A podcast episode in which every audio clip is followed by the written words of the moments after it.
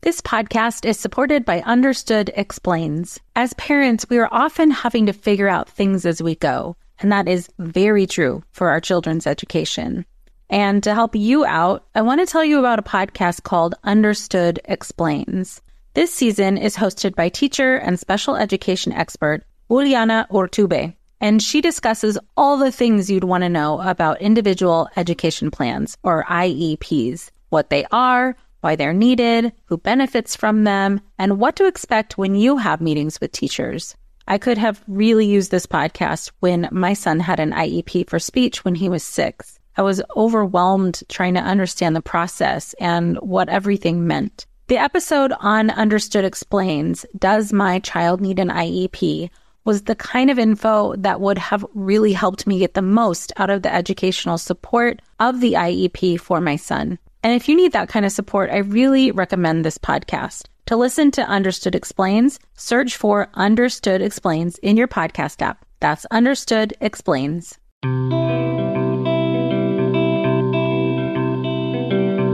Welcome to Mom and Mind. I'm perinatal psychologist and host Dr. Kat. There is more to the story than just postpartum depression. This podcast aims to share it all from personal stories and lived experience to experts who break down the ups and downs of life from getting pregnant, pregnancy, perinatal loss, and postpartum adjustment to new parenthood. While this is not psychotherapy or medical advice, it is all of the stuff you ever wanted to know about mental health and new parenthood. Hey everyone, thanks for joining us today. Um, on our episode, we are joined by Rachel Brousseau, a licensed marriage and family therapist, registered drama therapist, drama therapy board certified trainer, and perinatal mental health certified therapist. She has a private practice in Burbank where she specializes in helping highly sensitive mothers throughout their motherhood journey. That's me too. And uh, oh, that I am a highly sensitive mother too. And she is the co founder of the Creative Center for Motherhood, supporting moms through the use of group creative expression. Rachel has presented for Maternal Mental Health Now, the North American Drama Therapy Association, USC School of Social Work, Cal State LA, and Heartbeat. She is also a parent and me class facilitator and teaches the Drama Therapy Institute of Los Angeles. Through her personal experience, Rachel is driven to help mothers feel connected so that they never have to feel alone. And I am so grateful to you, Rachel, for being here with us today. I'm happy to hear from you and thankful that you're here to share your experience. Thank you so much for having me. I'm I'm excited to talk about this. Yeah, um, I really uh, have been wanting to talk to you for a while, and I think as we were chatting before we started recording, that it, it is fairly rare to hear from of, about disability from a perinatal mental health perspective. And um, so, yeah, I would I would love for you to start wherever you feel comfortable with your journey. Sure. So I'll take it back, um, way back. Uh, so I was diagnosed with a very rare autoimmune disease called dermatomyositis when I was five years old. At the time, it was one in one million people with a diagnosis. And um, it progressed very quickly. So i was a child that was in kindergarten running around doing my thing. And then within two weeks uh, i couldn't walk. I had mm. muscle weakness. Um, i actually just i don't remember ever running in my life. Like i don't know what that feels like. Mm-hmm. um, and so i was in the hospital the doctor luckily i got um, diagnosed properly from the beginning hmm. um, because a lot of people don't and their muscles atrophy and then they're bedridden and oh. um, it's yeah it's very um, it's very difficult i would fall a lot i would mm. fall down staircases a lot my legs would just give out and so um, there was no telling when something would happen. And so mm-hmm. there was that like surprise and that I'm just not knowing.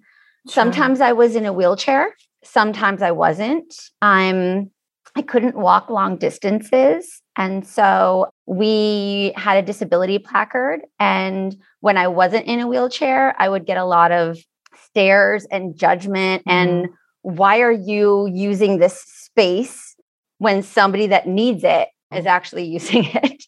Oh my gosh. Yeah. And so there was a lot of that, and it would get better and then mm-hmm. it would get worse. And it was like a yearly seasonal progression. And so in March, oh. I would just plummet.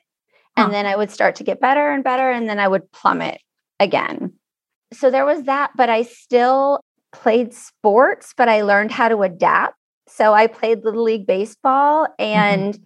My adaptation was to just try to hit the ball as far as I could so that I could power walk to the bases. So that was kind of my first journey into that adaptation. And, and I was also involved with theater. And so my first performance, I couldn't go upstairs, still a problem that I have now. And so what the teacher did was they actually had my set pieces off stage down to give it like depth. So I was Timothy Bear learns to read. I was Mrs. Bear. And the woods were behind, like on the stage, and Mother Bear's house was downstage and off the stage. So I could still be involved and be a part of this performance, which just sparked my love for theater as well. Sure. And the healing, the healing that theater can have as well. Still being a part of a community, feeling mm-hmm. accepted. Mm-hmm. And then as I grew older and I went off on my own, I wasn't on my parents' insurance anymore. I couldn't get insurance. Well, like just total denial. Oh, total denial. Unless I was working for some kind of corporate business because I would try and try and try. And uh, one of the medications that I had been on um, was a medication called methotrexate, which is a chemotherapy. And what I didn't realize until I started like finding out more about why I was getting all these denials was that if you've ever been on this medication, you are on automatic denial. Wow. And so this was before um, the Affordable Care Act.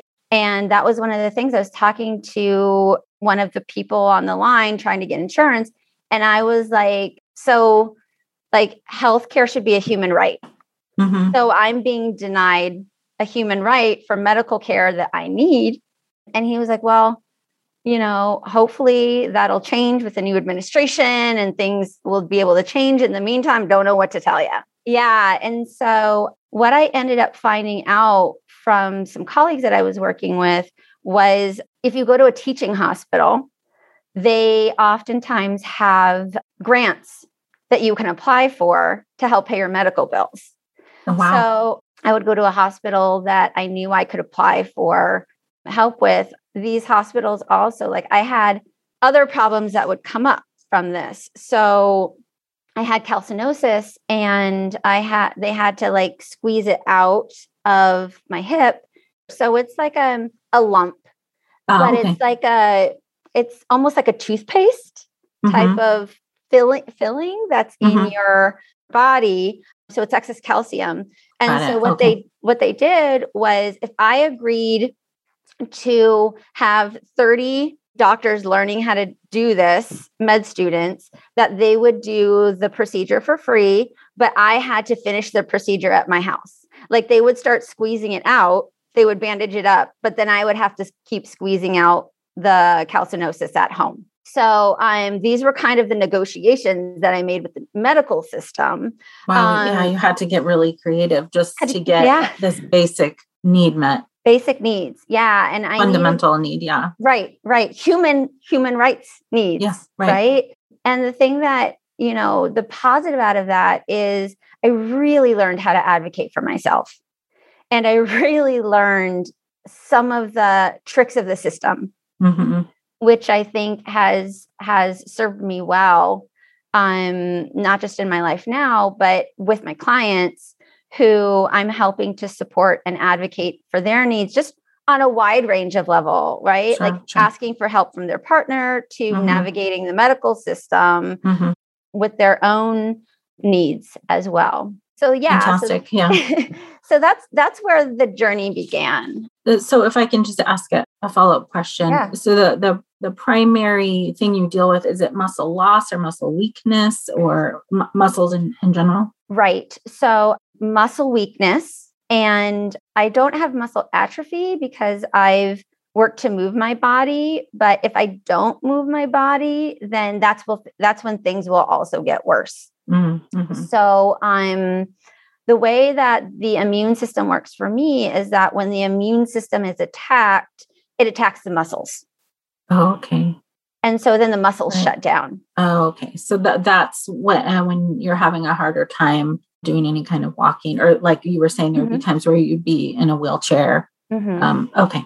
And also with that, I was on heavy doses of steroids as a mm-hmm. child, and mm-hmm. so um, I developed cataracts, which then later um, led to retina detachment, led to glaucoma. So there's mm-hmm. a lot of eye stuff as well as a result of this. The, the secondary to the medication, not exactly necessarily part of the, the autoimmune condition. Exactly. Okay. And um, because I was on so much steroids for so long, my body now rejects steroids. Mm.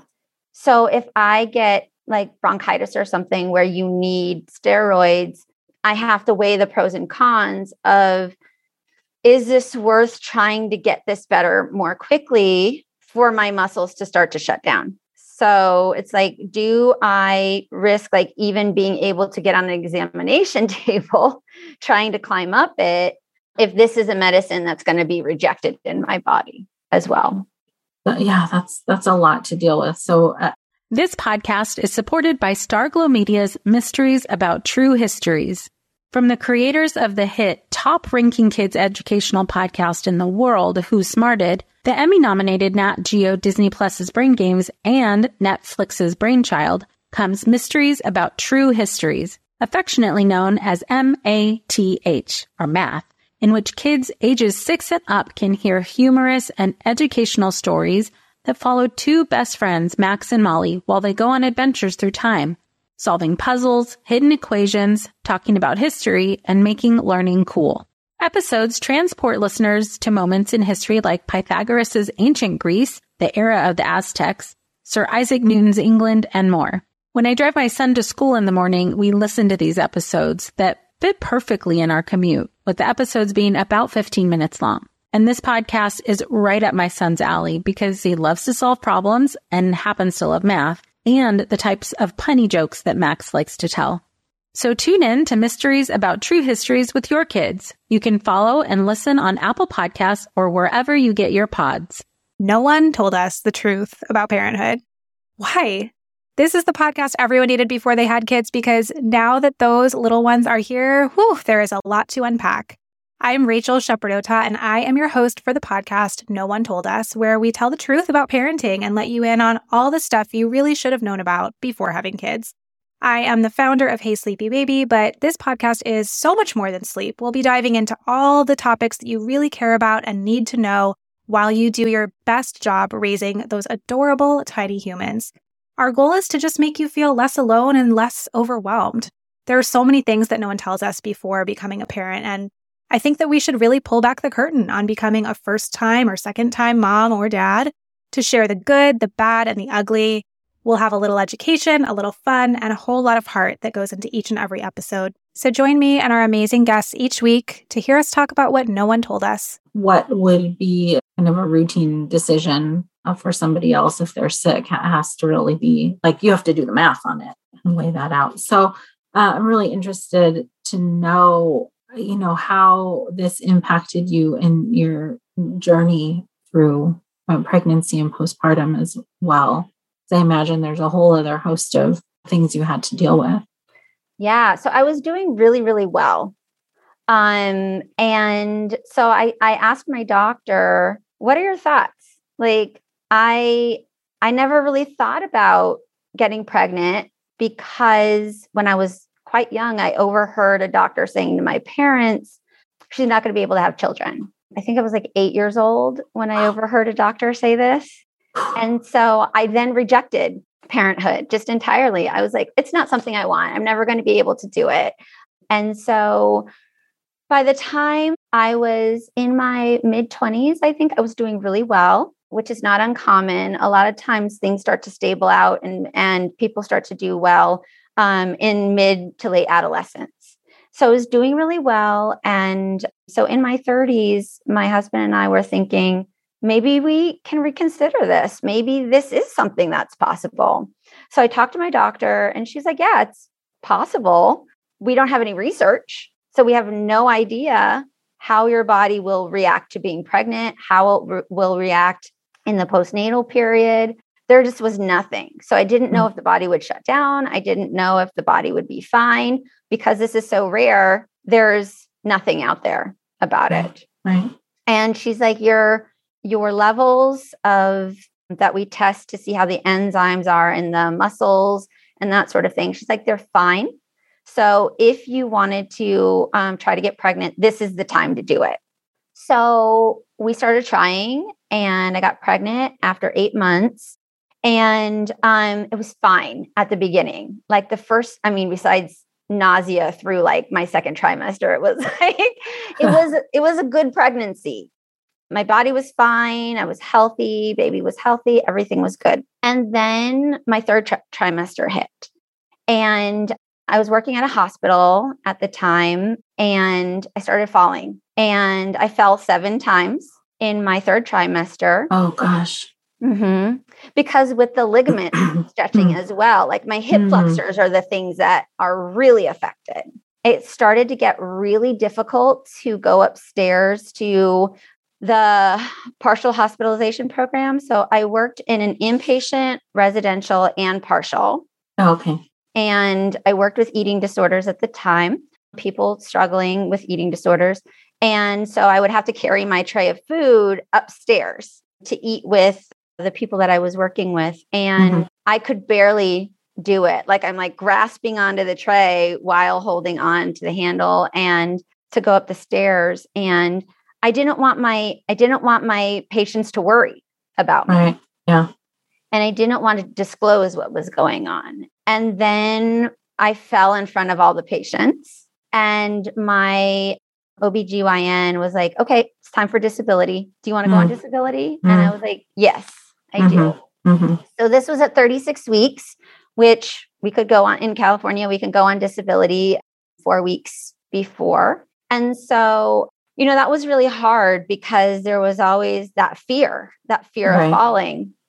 And so then I gave birth and I started to have a lot of scary thoughts around falling Sure. around dropping the baby because I was going to, I could possibly fall. I'm around getting off the floor because Mm. I could barely do it during pregnancy in that third trimester, about just getting out of the rocking chair.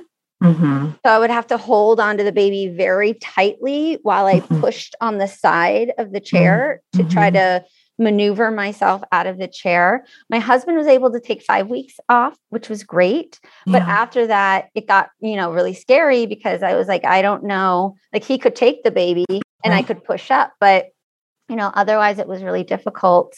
I would go to lactation support group and everything was chair floors or chairs on the floor. Mhm. And so like I couldn't just squat and pick the baby up. I would have to like try to bend over as best as I could and get the baby that way. And of course, the lactation consultants were like, let us help you. We've got this.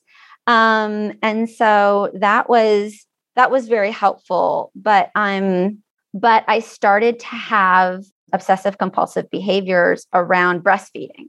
Mm, mhm. And so I was, Was, uh, you were um, breastfeeding from the beginning. From the beginning. Uh-huh. Yes. It took a while for my milk to come in. And so that was really difficult for Mhm. me.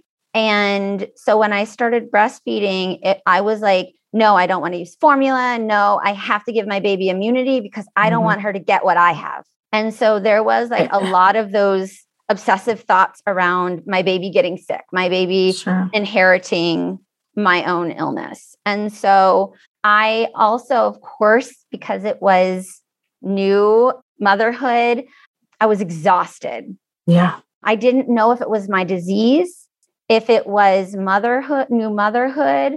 I couldn't differentiate whether it was postpartum depression or not. Like I was just so exhausted. And so I kept asking Sure. my doctor, like, is this normal? Is this Mhm. not?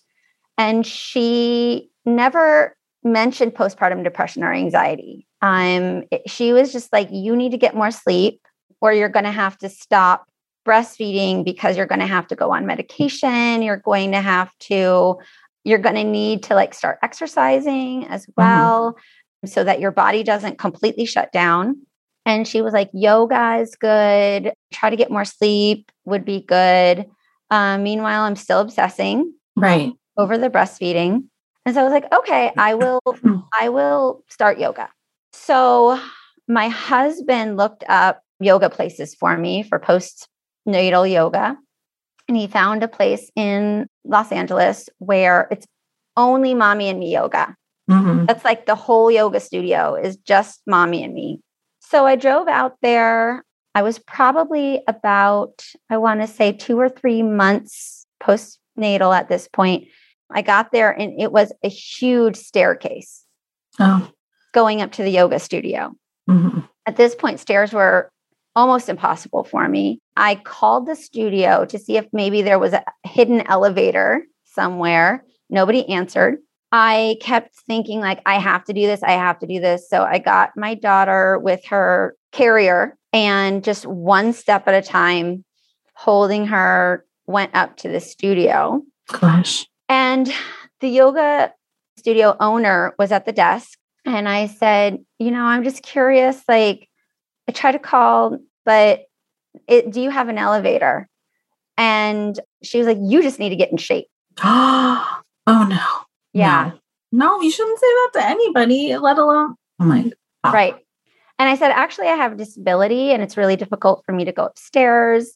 I don't know how safe this was for me to actually go upstairs with the mm-hmm. baby mm-hmm. and carrying this heavy carrier. And mm-hmm. so I did the yoga class. I was like holding back tears. Fun. And and oh, the other thing she said was, Well, you should have called so somebody could help you. And I said, I did, and nobody answered. And so going to my car, I went down step by step. Going down is not as difficult as going up. It's a mm-hmm. different set of muscles, mm-hmm. but I was still very scared of falling. Of course. I mean, so I, at this point, like the intrusive thoughts of, and fear of falling are still present. Also, the intrusive thoughts, obsessive thoughts about nursing. Okay. Yes, yes. And I got in my car and I broke down. Mm-hmm. I was hysterical. I called my husband and I was like, I don't know what I'm supposed to do. I need to get better. Like, I can't, like, I just felt like, you know, my world had been shattered. And so I looked up another yoga studio that had mommy and me classes. I got there and flight of stairs. Wow. Yeah. And the good news around that is that the studio owner was waiting for me Mm-hmm. And she carried my daughter up the stairs and then I took the stairs one by one. And again, I I went and I rejected it after I left because I was mm-hmm. like, what is happening here? Like why right. is nothing accessible? Like I'm mm-hmm. I'm being shut out of spaces. I'm right. feeling unwelcome. I'm I'm right. being I'm being told through the spaces that that I can't be here. I'm not mm-hmm. allowed to be a part of this community.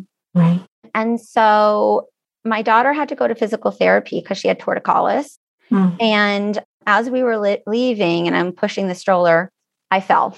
Oh gosh. Right. So that what uh, obviously it's difficult because the intrusive thoughts are about something that has happened and could happen and then it does happen and Lynn, this time of year, parenting can be such a flusterclux. You've come to the right place. I'm Lynn Lyons, and I've been treating anxious families for over 30 years. I'm Lynn's sister in law and co host Robin Hudson. Join us for Flusterclux, a podcast for parents who worry. Wait, that's everybody. Yeah, these last few years have felt like one long anxiety attack for so many. Why do you think parents are always surprised that a podcast about anxiety relates to them, even if no one in their house has an anxiety disorder? Well, worry is human. Everyone does it, and anxiety shows up when we face uncertainty. All the parenting tips you've taught me have been essential. I love to break it down into skills we need to manage worry in our families. We've covered so many topics depression, burnout, meltdowns, perfectionism. Don't forget scary mothers in law. Right, but of course, that's not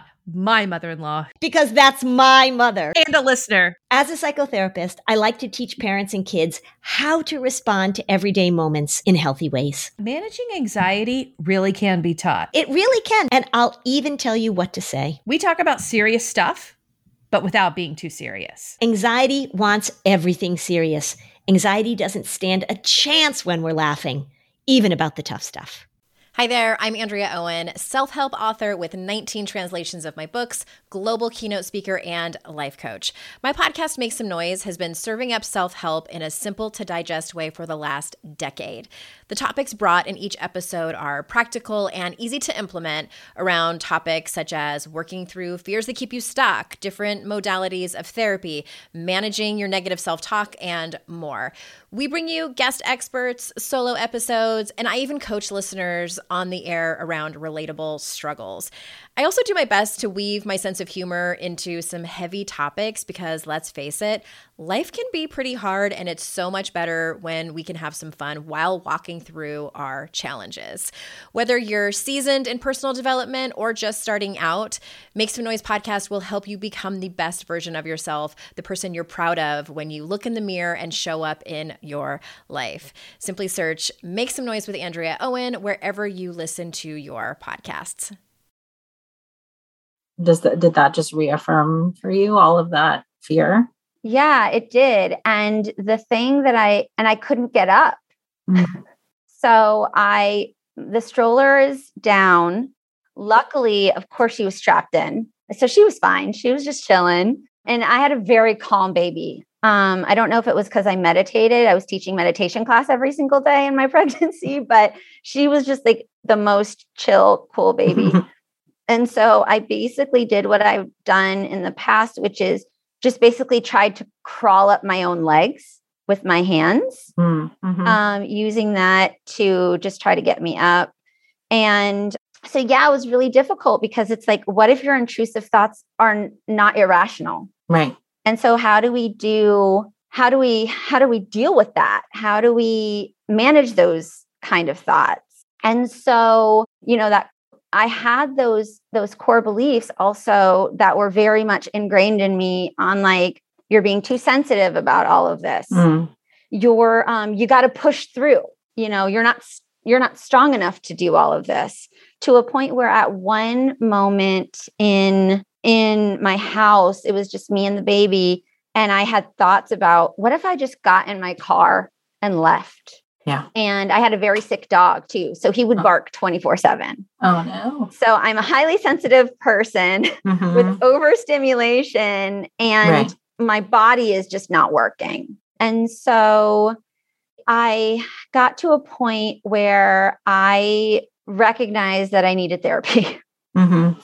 And so I'm a very cognitive person. And so I was like, I can rationalize all of this away and it's right. not helping.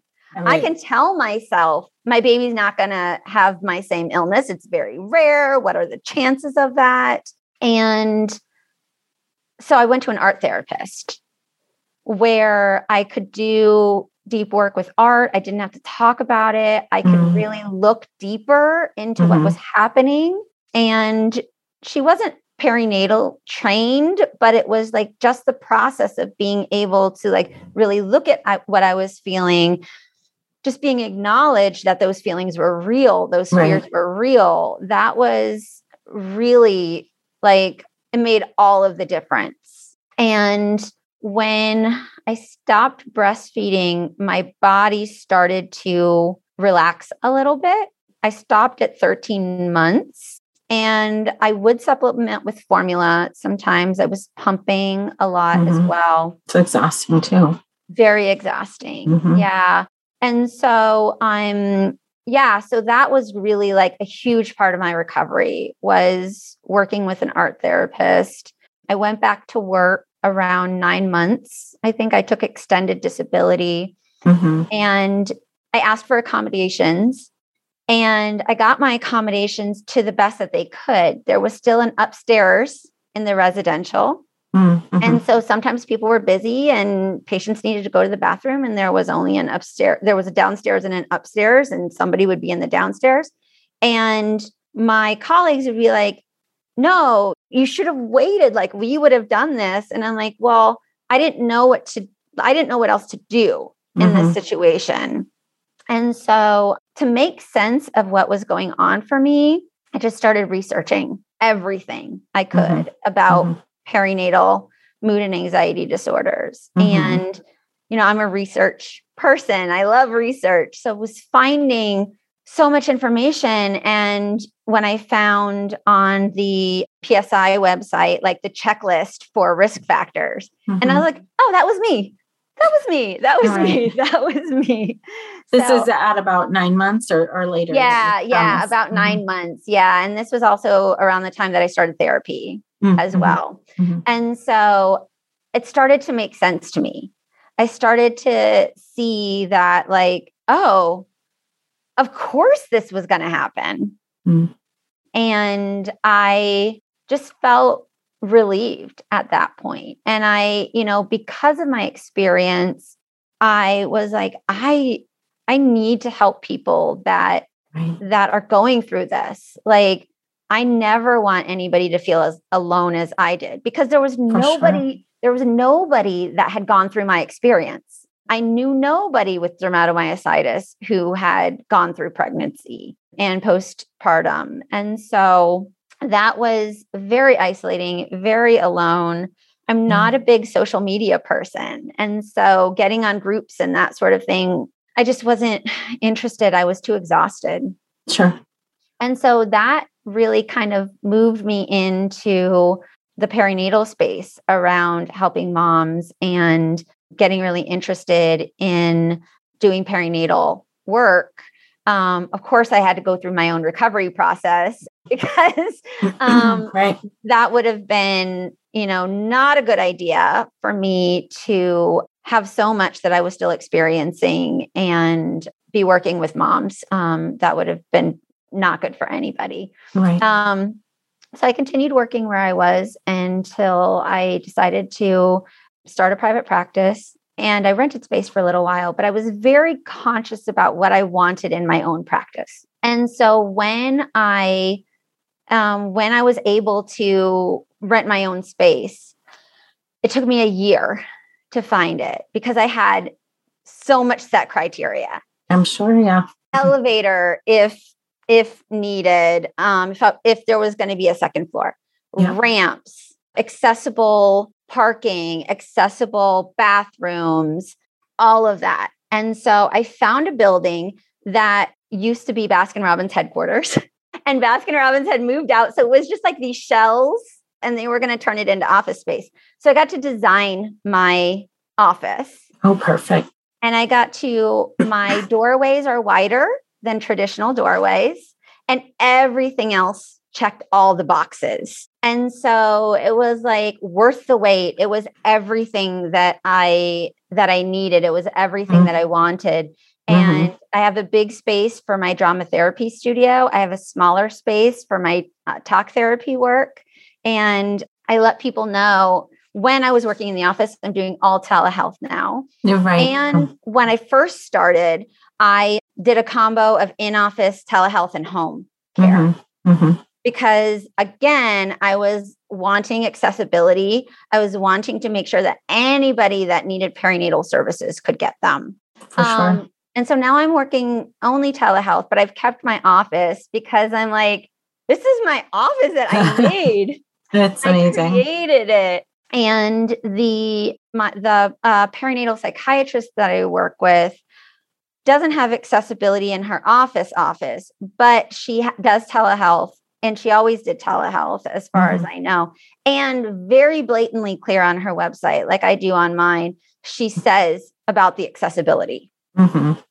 and it's very important for clinicians to be very transparent about that on my website I have that my office is accessible for wheelchairs and strollers mm-hmm. um, because it's so important that that we are very like even one step is a barrier after i couldn't not see steps anymore of i was course, like oh i right. wouldn't i wouldn't be able to live there mm-hmm. i wouldn't be able to go there i wouldn't right. be able to live there even in trying to buy a house recently we bought a house after we moved in six weeks was the lockdown after that oh. but my house has a ramp my mm-hmm. house has it's only one story and so even those things are things you have to think about because mm-hmm. like, okay, I could be doing okay now, but I don't know what could happen in a year or two right. years. Right. So it's making those decisions too. Sure.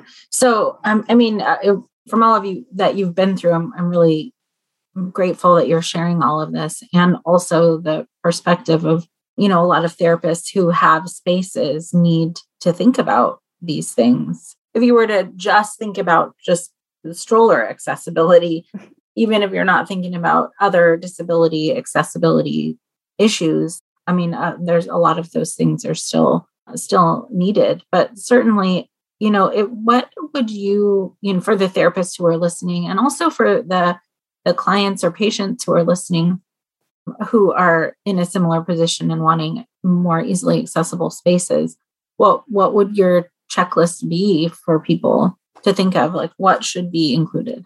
Yeah, absolutely. My first would be again transparency. Mm-hmm if somebody is going to be seeing you in your office, take the initiative to ask them 1st mm-hmm.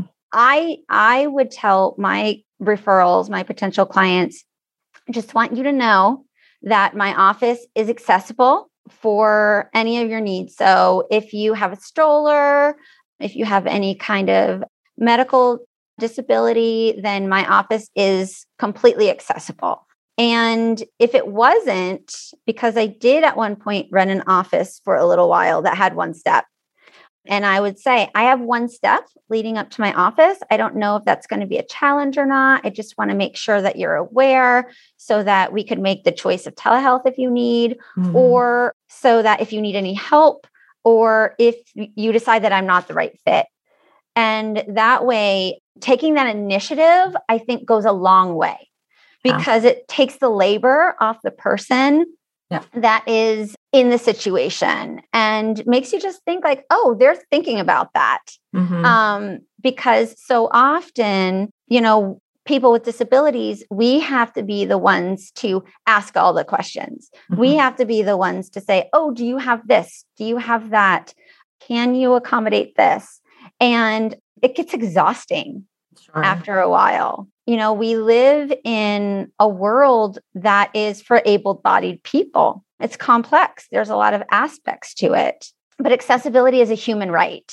And so this is what we look at when we look at a social model of disability is that, you know, everybody needs help. And particularly in the postpartum period, support is the number one mm-hmm. thing, in my opinion, that is the number one thing of importance is sure. having support offering telehealth and i think a lot more people are doing that now yeah for sure yeah so um when i started my practice it was a given but now it's like oh yeah there's that option as mm-hmm. well i would also say that i'm that don't make assumption so just because somebody's not in a wheelchair doesn't mean that they don't have they don't have a physical disability right. um, and that it could ebb and flow as well. Also, I would say that um, for therapists, particularly, research and education is really important. Like mm-hmm. doing research. There's a um, there's a researcher by the name of Lesley Tarasoff, and she does a lot of research on disability during the perinatal period. Mm. And so she's a great resource to if you want to get more information about about this as well looking on her website and seeing the articles that she's written and the studies that she's done can be really helpful so that education piece as well um, and another is just being mindful of attitudinal barriers as well as physical barriers so um, there can be like ableist microaggressions, um, such as, you know, oh, this person is a burden because they can't adapt to what my life is, what an mm-hmm. able bodied environment is. There can be pity. Oh, I'm so like, oh, poor you. And um, you know, people encounter disability at different times in their life. Sure. So for me, I didn't need pity. I needed I needed support. I needed help. I right. needed accommodation. Another is astonishment as well. Like, oh my gosh, like, mm-hmm. how could you even get pregnant? Mm. How could you even, how could you even think about that? Like, oh wow, like that's amazing. As though somebody that has a disability wouldn't even think about that. also there for a lot of like doctors' offices, and I imagine some therapists too, for people with disabilities that are even um, thinking about um, about pregnancy or postpartum. There's this idea of asexuality around oh like it depends on what disability you have but oh like well you know you're not in this like space of wanting to have kids um, because you may not like how like for some people who are in wheelchairs like how do you even have sex? How would you even go about this? And so that's another assumption that people make around disability as well. For women in the perinatal period a lot of times there's this assumption from doctors that disability equals c-section. So oh, sure sure so there's going to be an automatic, okay, we're going to have to have a C section. And if that's not the desire for the birthing person to have, then, you know, it's like a lot of times people can feel pressure as well around, okay, I'm going to have to have a C section. Mm-hmm. mm-hmm. Is, is that, was that part of what you had to encounter as well? Um, no, my doctor was very understanding my desires and my wishes, um, but I did end up having a C-section, not because of disability, but um, but for other reasons. My I did end up having a C-section, mm-hmm.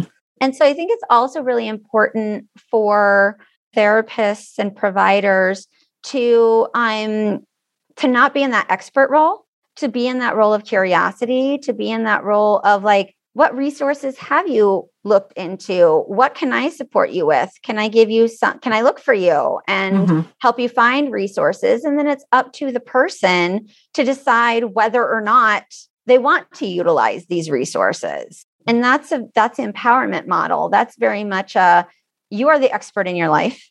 Mm-hmm. and i am here to support you in that as well just sure. in larger terms too like my greatest desire is like for all medical offices to have a hydraulic examination table where it's at the level of where a wheelchair would be, where you can just move over to it and then it go up for the doctor to do the exam. Mm-hmm. That is my dream. I would love if every doctor's office has that. I'm sure it's out there. I'm sure I'm not going to mm-hmm. be like I couldn't be the inventor of it. No, but, I, um, there there is one actually because I, I I went to a doctor's office and they had me sit in what looked like a table and the whole thing moved up and then folded out. And I Amazing. was tripping out about it. that is my dream. Yeah. That is my dream. And also I would um for therapists, I would this just came to me as well. A lot of people may may have, and again, this is question of curiosity may have medical trauma. Mm-hmm. So I've had adverse experiences medically where, you know, I've met with a new doctor and they see me as a case and not mm. as a mm. person. Mm. So, oh, I've never met a case like you. And I'm like, so you're immediately sort of like objectified in some way. Your, exactly. your humanity is. Yes. Yeah. Mm. Yes. So those would be, yeah. I mean, again, I'm the expert on my life. I'm not the expert in the whole world of disability, but mm-hmm. you know, these are things that I think about um, in mm-hmm. regards to how can people start thinking about this and start looking at, you know, it's like when we look at a different perspective, when we really look at what is what is something that can be accessible Mm-hmm. What can be accommodating? How mm-hmm. can I support anybody? It's just important to start thinking about like, how do I shut people out? How do the people that I'm referring to shut people like does the acupuncturist that I refer people to have accessibility? Does the pelvic floor physical therapist have accessibility? And so really kind of looking at those things as well. And because we may not know that. Right, right, for sure. Uh, well, Rachel, you've given us so much of your time, and I'm sure we could talk for a lot longer. There's so much in here. I just appreciate you so much for sharing your experience and giving these really important and helpful insights to both providers and clients and patients who maybe didn't know that they could advocate for themselves to, to hear all of these things that they can ask for. Yeah. Thank you so much for coming on with us. Thank you for having me. I really appreciate it. Thank you so much for joining us today. Please share this podcast. Together we can support moms and families so that no one has to deal with this alone. Come connect with us at momandmind.com. When it comes to raising kids, there's so much to consider. Things like what do we feed them? When do we feed them? How do they sleep? What does it look like to raise kind kids? How does their nervous system work? How do I keep myself calm? What are my triggers? There's so much that comes into play, and we are distilling all of that information for you at Voices of Your Village podcast, where we bring experts in the field of early childhood and education and psychology and across the board so that you don't have to comb the internet for information you get to show up and hang out and have shame free, judgment free conversations and insights into what it looks like to raise kind, empathetic, emotionally intelligent humans. I'm Alyssa Blask Campbell. I have a master's degree in early childhood education. I'm a mom of two, and I am walking this journey right alongside you doing this work. Come hang out with me at Voices of Your Village, and we can dive into real conversations with actionable tips.